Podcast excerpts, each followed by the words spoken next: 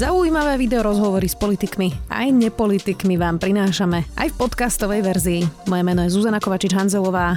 Vítajte pri relácii Rozhovory zet ká há v audioverzii. Bol v hlavnom sídle Talibanu v najkonzervatívnejšej provincii Afganistanu už po tom, čo krajinu ovládol Taliban. Rozprával sa s ľuďmi, videl aj to, ako Taliban obmedzuje ženy. Cestovateľ Martin Navrátil sa vrátil z Afganistanu len nedávno a sedí v štúdiu Sme. Vítaj. Ďakujem za pozvanie. Tak do Afganistanu sa už dá konečne dostať, ale aké náročné to je sa tam dostať pre niekoho ako ty? Keď som odchádzal minulý rok z Afganistanu, ja som tam bol dva týždne predtým, než Taliban zobral celú krajinu do svojej správy. Ľudia postupne utekali, takmer dva milióny ľudí uteklo napríklad z Kábulu. Tak som vyhlásil, že do Afganistanu sa asi tak ľahko nevrátim. Ja Afganistan považujem za jednu z nejakých srdcových krajín, neviem prečo.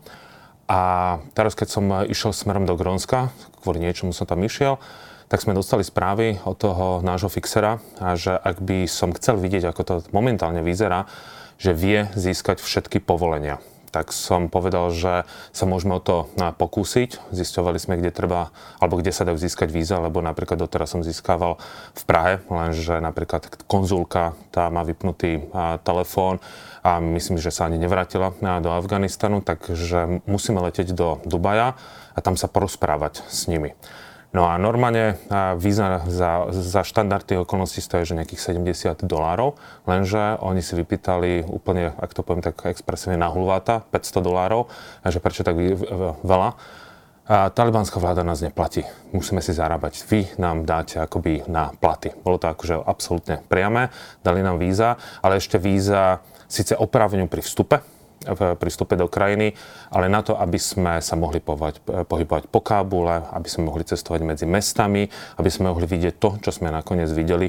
Na všetko treba povolenie z každého mesta, takže vždy to vyzeralo tak, že keď sme niekde prišli, tak sme boli niekde uzavretí, vraj kvôli bezpečnosti, napriek tomu, že Taliban hovorí, že Afganistan je absolútne bezpečná krajina.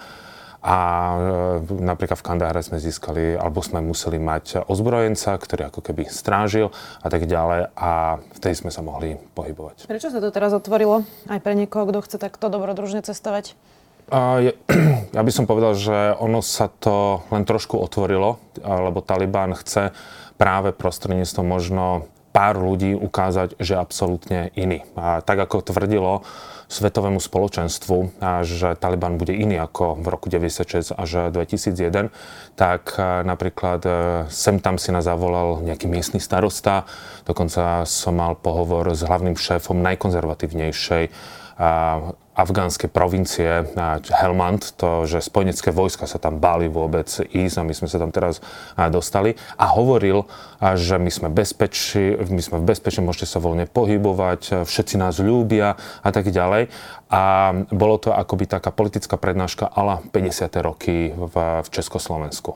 Čiže ten, kto zažil nejaký, povedzme, nejakú diktatúru, tak vie, že to sú len také slova, lebo keď človek vyšiel z tej nablískanej z nablískanej kancelárie, kde on síce povedal, že môžete mi položiť hociakú otázku, ale ja som vedel, že nie všetko by znieslo jeho ucho. A vidíte tie obrázky, ktoré sú vonku a viem to porovnať s tou situáciou, ktorú som videl. Vtedy, keď som tam cestoval už štyrikrát, tak som vedel, že re- od reality jeho slova majú veľmi ďaleko. No tak si to poďme porovnať, lebo ty si povedal, že momentálne to je ako v období stredoveku, tak porovnaj to s tým, keď si tam cestoval predtým a ako to vlastne vyzerá teraz po mm-hmm. roku tej vlády Talibanu. Dáme to do dvoch rovín. Keď som tam cestoval pred, pred, pred Talibanom, tak samozrejme Afganistán, čo sa týka bezpečia, bolo o mnoho viac nebezpečnejšie, ako to tomu je dnes. Dneska je ticho pred búrkou. Vôbec nie je kľud. Začína, začína sa aj ten Taliban medzi sebou handrkovať, a aj kvôli nejakým pravidlom, možno sa k tomu neskôr dostaneme. A vzniká tam ďalšia organizácia í es í es Khorasan, ktorá je pri pakistanských hraniciach a už robí bombové útoky voči Talibanu, lebo oni by chceli dôslednejšie dodržovanie nejakých islamských pravidel a nesúhlasia s Paštúnmi, lebo väčšinou Taliban sú Paštúni. A Potom máme tu druhú stranu, a že tie lokálne pravidlá, ktoré Taliban zaviedol, tak, tak, také isté ako deväťdesiatšesť dvetisícjeden. Tie pravidlá sú napríklad také, že všetci chlapi musia mať bradu. Komu nenarastie brada, bude poslaný do väzenia na minimálne štyridsať dní, aby vlastne ten čas ukázal, či mu vážne rastie alebo nerastie, a potom to dostane ako keby do preukazu. Všetky ženy musia nosiť burku alebo čádor, musia byť kompletne zakryté. Tunak by som to tiež rozdelil, že tie konzervatívne oblasti, ako je Kandahar, ako je Helmand, ako je ten juh Afganistanu, tak to žiadna žena si nedovolí, že by mala len nejakú, len nejakú šatku, len tak nejak prehodenú cez hlavu. Ale keď prídeme, keď, keď sme prišli do Kábulu, bolo viac žien zahalených, ale nie každá žena si nechá do toho rozprávať a je tam zbúra žien. A, a Taliban sa bojí momentálne práve týchto žien a nemôžem nič proti ním spraviť, lebo zase Taliban bojuje o pozornosť svetového spoločenstva, aby uvoľnil tie sankcie. A oni vedia veľmi dobre, že keď niečo spravia, tak majú dvere, a dvere zavreté. A zrušil školy, že nám povedal, vy môžete doštudovať, ale ktorá by chcela, tak nemôže. A ospravedlňujú to, tak veľmi oni majú geniálny mediálny tréning, ktorý získali práve v, v Katare. Hovorí, že my chceme vybudovať nové školy, aby dobre študovali a tak ďalej. Ako vedia to krásne, krásne, krásnym spôsobom obaliť. Zakázali hudbu.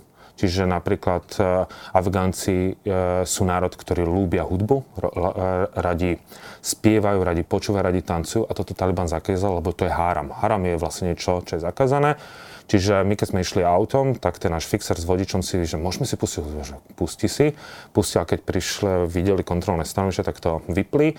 Taliban kontroloval, či sa niečo púšťa, či náhodou v mobile nie je nejaká hudba. A sa pýtam, čo by sa stalo, no pred mesiacom ma zmlátili. Ale že dokopali ho, že do... do krvi, ukázal nám modriny. Za počúvanie hudby. Za počúvanie hudby, lebo to je zaka- zaka- môže sa počúvať len náboženská, náboženská hudba. A, a takisto aj na svadbách, ale musí byť schválená a muži a ženy zvlášť sa zabávajú, že nesmú pracovať. Čiže preto aj keď som dával na tých storkách, že sú tam a, že žobrajú ženy na cestách v blízkosti toho Talibanu, tak tých kontrolných stanovišťach, tak na jednej strane im zakážeme pracovať, ale žobrať môžu od cudzích, cudzích ľudí. A napríklad, keď sme už boli v absolútne konzervatívnej časti, tak napríklad fotiť na mobil je tiež háram. Mm-hmm. Takže toto, tie pravidlá sa dávajú, sú také isté ako deväťdesiatšesť dvetisícjeden, ale závisí od toho, kde sme. Čiže vo veľkých mestách si to ten Taliban nedokáže ešte príliš uplatňovať, lebo, lebo ľudia sa nadýchli tej predchádzajúcej slobody.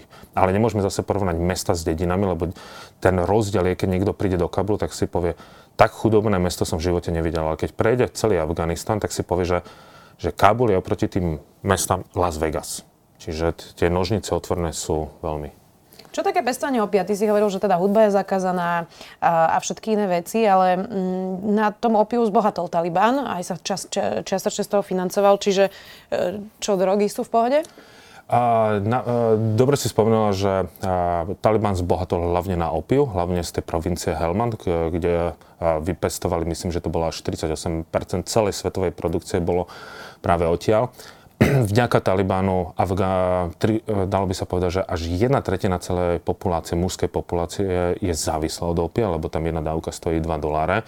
Ten priemerný plat je tam závisí od tridsať do sto dolárov. Ale teraz, jak prišiel Taliban, tak povedal, že to je haram. Zničilo opiové polia, čiže očak už sa búria tí rolníci, lebo pestovateľ, lebo... prišli obživu, lebo keď boli zase, keď boli spojenecké vojska, tak povedali bez opia, vy tu môžete pestovať povedzme kapustu, niečo, čo sa tam dá urodiť, ale prišiel Taliban, my vám dáme viacej, takže ten, ten bežný roľník sa tak pozeral, že vlastne na koho stranu sa pripojí. Takže oni odchádzajú kam? Odchádzajú k tým ISIS Khorasan, k pakistanským hraniciam, lebo im zase Taliban nemá, nedáva žiadnu náhradu. A teraz máme tu jednu tretinu obyvateľstva, kde chce tú svoju dávku, lebo ich navykol na to. Takže oni opiavé polia zrušili, zničili, lebo hlavný predstaviteľ povedal, že to je haram. Akože na jednej strane super, ale neuvedomujú si na to, čo sme ešte pred posledných dvadsať rokov robili a stvárali. Ty si sa bol pozrieť na mieste, ktoré sa volá Bamián, kde kedysi boli také obrovské sochy Budhu, mali viac ako tridsať metrov. Naozaj to kedysi nazývali ako jeden z divov sveta. Spomína sa to aj v knihe Tisíc žiarivých slnk od Hosejního, ale tam ešte vlastne popisuje on, že tie, ten otec tam v tej knihe, že tie, tí budhovia ešte stáli a v roku dvetisícjeden ich Taliban zničil. Aké je to vidieť túto skazu? Ja ako vyštudovaný historik, tak mne to rozum neberie. To... Mám rád tú azijskú kultúru, videl som rôznych budov, či v Číne, v Tibete a tak ďalej. A keď som na mieste, ktoré sa spája hlavne s odvámnou cestou, ktoré som napísal knižku, keď vidím, že tu sa stretovali tri najdôležité náboženstva, zoroastrizmus, budhizmus a, a vlastne islám, a že tam ľudia žili v nejakom miery a potom príde niekto, ktorý sa chráni nejakou ideológiou, pritom tá ideológia o tom vôbec nerozpráva, respektíve náboženstvo, ale bolo to hlavne tým, že Afganistan je rozdelený medzi jednotlivé národy, akože Paštúni, tých je šesťdesiat percent, potom máme Hazarov, máme tam Uzbekov, máme tam Tadžikov a tak ďalej. No a títo Hazarovia boli vždy akoby takí viac otvorenejší, nazvime to viac liberálnejší, viac otvorenejší k, povedzme, ich iným myšlienkam zvonko. A tak im povedal, že treba sa im pomstiť a vyhodiť tieto, a, tieto a, sochy do, do luftu. Samozrejme, ich vydierali tým najprv svetové spoločenstvo, lebo Taliban chcel peniaze, ale svetové spoločenstvo si povedalo, že ďalšiu Severnú Kóreu my nechceme, že nebudeme vás počúvať. Spoliehali sa, že to neurobia, tak začali do toho strieľať kalach, kalašníkovmi v dvetisícjeden, potom RPGčkami, to nešlo. Tak povolali nejakých inžinierov zo Saudskej Arábie a z Pakistanu, ktorým, ale nie od vlády, ale proste niekto, kto bol odtiaľ, dali tam dynamit a v priebehu pár minút už budhovia nestali. Takže dneska sú tam iba rozvaliny a keď sme sa bavili aj s ľuďmi, ktorí tam pracovali, že UNESCO najprv to chcelo opraviť, ale si povedalo, že nejde to opravovať. Aj z toho dôvodu nech ľudia vidia, že čo dokáže zvrátený, zvrátený mozog, zvrátená ideológia. Mm, tak naozaj to vyzerá hrozne. Um, ako veľmi sa zmenila nálada v tej krajine? Ja viem, že to sú také pocitové veci, ale tak zažil si to, vieš to možno porovnať. Uh, po tom, čo ú es á ešte za takých teda pomerne dramatických podmienok odchádzali, tak um, aká je teraz tá atmosféra? Opäť závisí, kde sa budeme nachádzať. Keď sa budeme nachádzať v Kandaháre, tak viac menej úplne rovnaká. Keď budeme v dedinskom prostredí, tak tým ľuďom sa absolútne nezmenil život. Môžeme mať pohľad na tú predchádzajúcu vládu akokoľvek. Tá predchádzajúca vláda, ktorá tam bola, ktorá bola podporovaná práve Západom. Uh, oni keď vyhnali ten Taliban do, uh, do hôr k pakistanským hraniciam, oni, Taliban bol takmer porazený. Len zasiahla taká tá moderná choroba a korupcia a začal byť strašne korupčný a tie peniaze nešli tam, kam mali ísť a tí ľudia sa pýtali, že Uh, aký je rozdiel medzi Talibánom a povedzme uh, touto vládou. Títo sú korupční, ešte neexistuje uh, zákon a tí ľudia, ktorí žili z minúty na minútu, tak potrebovali nejaké elementárne elementárny zákon, nejaké dodržovanie zákonov. A tam stačilo, že niekto dal dva doláre viacej a odrazu prišiel Taliban, niekto niečo ukradol, primitívne povedzme mu odsekol dva prsty a odrazu sa dodržoval. Tak on si povedal, Same, same, ale aspoň mám to nejak právo. Tí ľudia nerozmýšľali nad, nad vecami, nad ktorými my rozmýšľam. Ťažko to pochopiť. Takže pre nich je to... Tá chyba, aby som tomu rozumela, tá chyba mm, bola, že sa vykašľali na ten rurálny, rurálnu časť krajiny? Vzostup Talibanu je vzbúra dedinského prostredia. Lebo tá centrálna vláda nedodržala ten základný sľub a to, že právo bude platiť pre každého. Ale keď sa dostaneme do mesta, Kanda, nie Kandahar, Kábul, Herat, tak tam sú ľudia viac kleslejší, uh, už sú takí pokojnejší, lebo tie prvé tri štyri mesiace, aj cez toho fixera, a viem, že ľudia sa skrývali. Stačilo, že len niekto sa obtrel o nejakú spoluprácu, že niekto, ja neviem, doniesol vajíčka na základňu, tak mohol byť zastrelený za to. Teraz sa to akoby upokojilo. A dokonca Taliban volá tých predchádzajúcich ministrov späť do, späť do vlády, oni, lebo oni sú väčšinou v, v Dubaji alebo v Katare, volajú ich späť, lebo chcú to, to, to, spoloč, to uznanie sveta, ale tam ľudia stále sú v nejakej obave a už veria tomu, že za chvíľku zase bude vojna. Veľa tých tragických príbehov prichádza z Talibanu, alebo teda z tej nadvlády Talibanu, najmä to, toho, čo sa týka žien a dievčat, ty si to už tak akože okrajovo spomenul, tak mnohé prestali študovať, chceli utiecť, alebo a nepodarilo sa im to. Ako teda sa majú ženy. A teraz povedzme tie mestské ženy, lebo to je to, ktoré na to najviac zasiahlo. Presne tie rurálne ženy asi žijú podobným životom. Ale tie mestské, ktoré študovali vysokú školu, pracovali, mali kariéru a žili už vlastne taký ako keby západný život. Tak ako teraz vyzerá taký život takejto ženy? Sú vo veľkej obave. Chcú sa dostať von z krajiny, len je pozastavený výdaj pasov. Keď niekto chce získať pas, tak musí niekoho uplatiť. Stojí to približne desaťtisíc amerických dolárov. Čiže to je pre bežného Afgánca šialená suma. A keď sme tam boli, bol veľký protest žien. To, napríklad toto by si nemohli dovoliť v tom Kandahare, tam by sa ten starosta s tým vysporiadal veľmi rýchlo a bolo by mu úplne jedno. Lenže Kábul je hlavné mesto, stále sa tam pohybujú novinári a vďaka tomu ten Taliban sa drží v ústrane, takže celú demonštráciu sledoval asi ako u nás, keď je demonštrácia, prídu policajti a sú tam len tak, aby nedošlo k nejakým potičkám. A ženy, videl som ich tam, že dávali si šatky dole na, na protest. Aj sme sa chvíľku rozpr- sme sa s niektorými rozprávali, ale vid- bolo vidieť oproti tým predchádzajúcim obdobiam, že tak sa už pozerajú okolo seba, ako u nás pred osemdesiatdeväť vidí ma niekto strach. A, a napríklad v uliciach predtým boli kaderníctva, boli zobrazené, povedzme, žena, akože môže si dať nejaký nový, a, nový účes.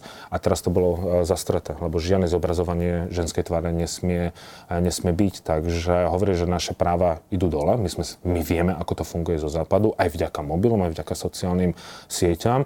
Ale vedia, že Afganistan bude zase na, na okraji spoločnosti.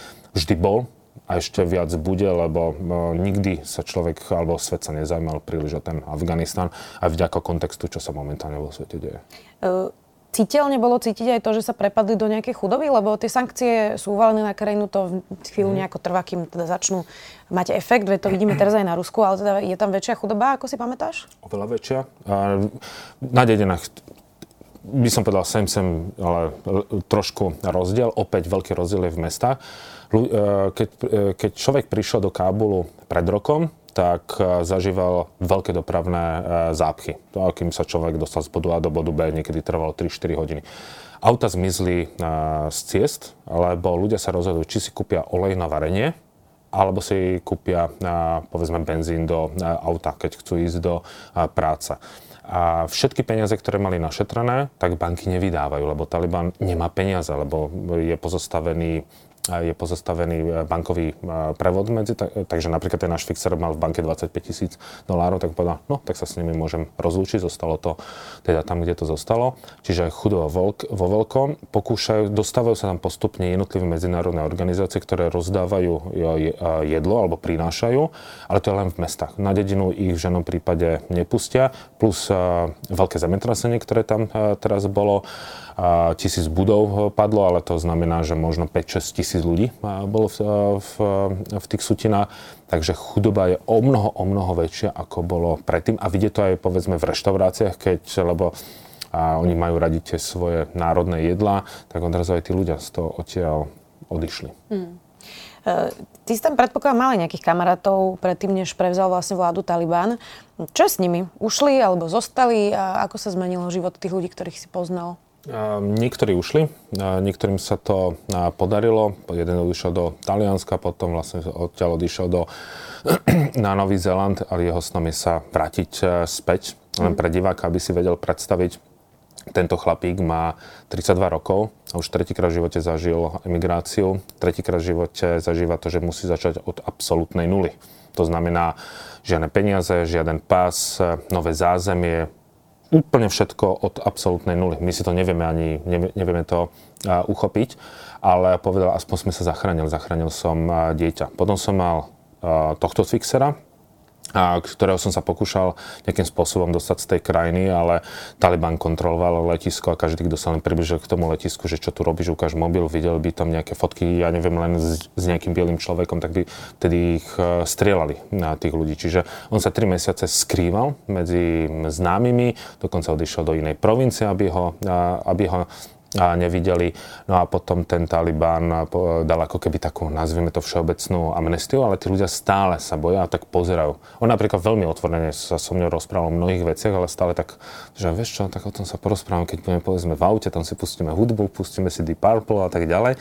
Ale v tom momente, keď príde na, na, do miesta, tak tradičné oblečenie, nemôže nosiť rifle, slnečné okuliare, proste všetko je také nejaké zlé, takže ten život sa zmenil vo veľkom aj tie ľudské príbehy a tým, že on je ešte aj najstarší uh, uh, syn, tak sa musí starať aj o tých mladších, lebo tam je také pravidlo, že najstarší sa stará o tých najmladších. Hovorí, že som sa dosť nervózny, aby som zamestnal, ale nie, že zamestnal, aby som dal obživu aj môjmu bratovi, aj môjmu mla, ešte mladšiemu bratovi, lebo on musí platiť aj svadby a všetko okolo, okolo toho, tak sa stáva novou hlavou rodiny. Takže hovorí, že je to o mnoho, o mnoho ťažšie.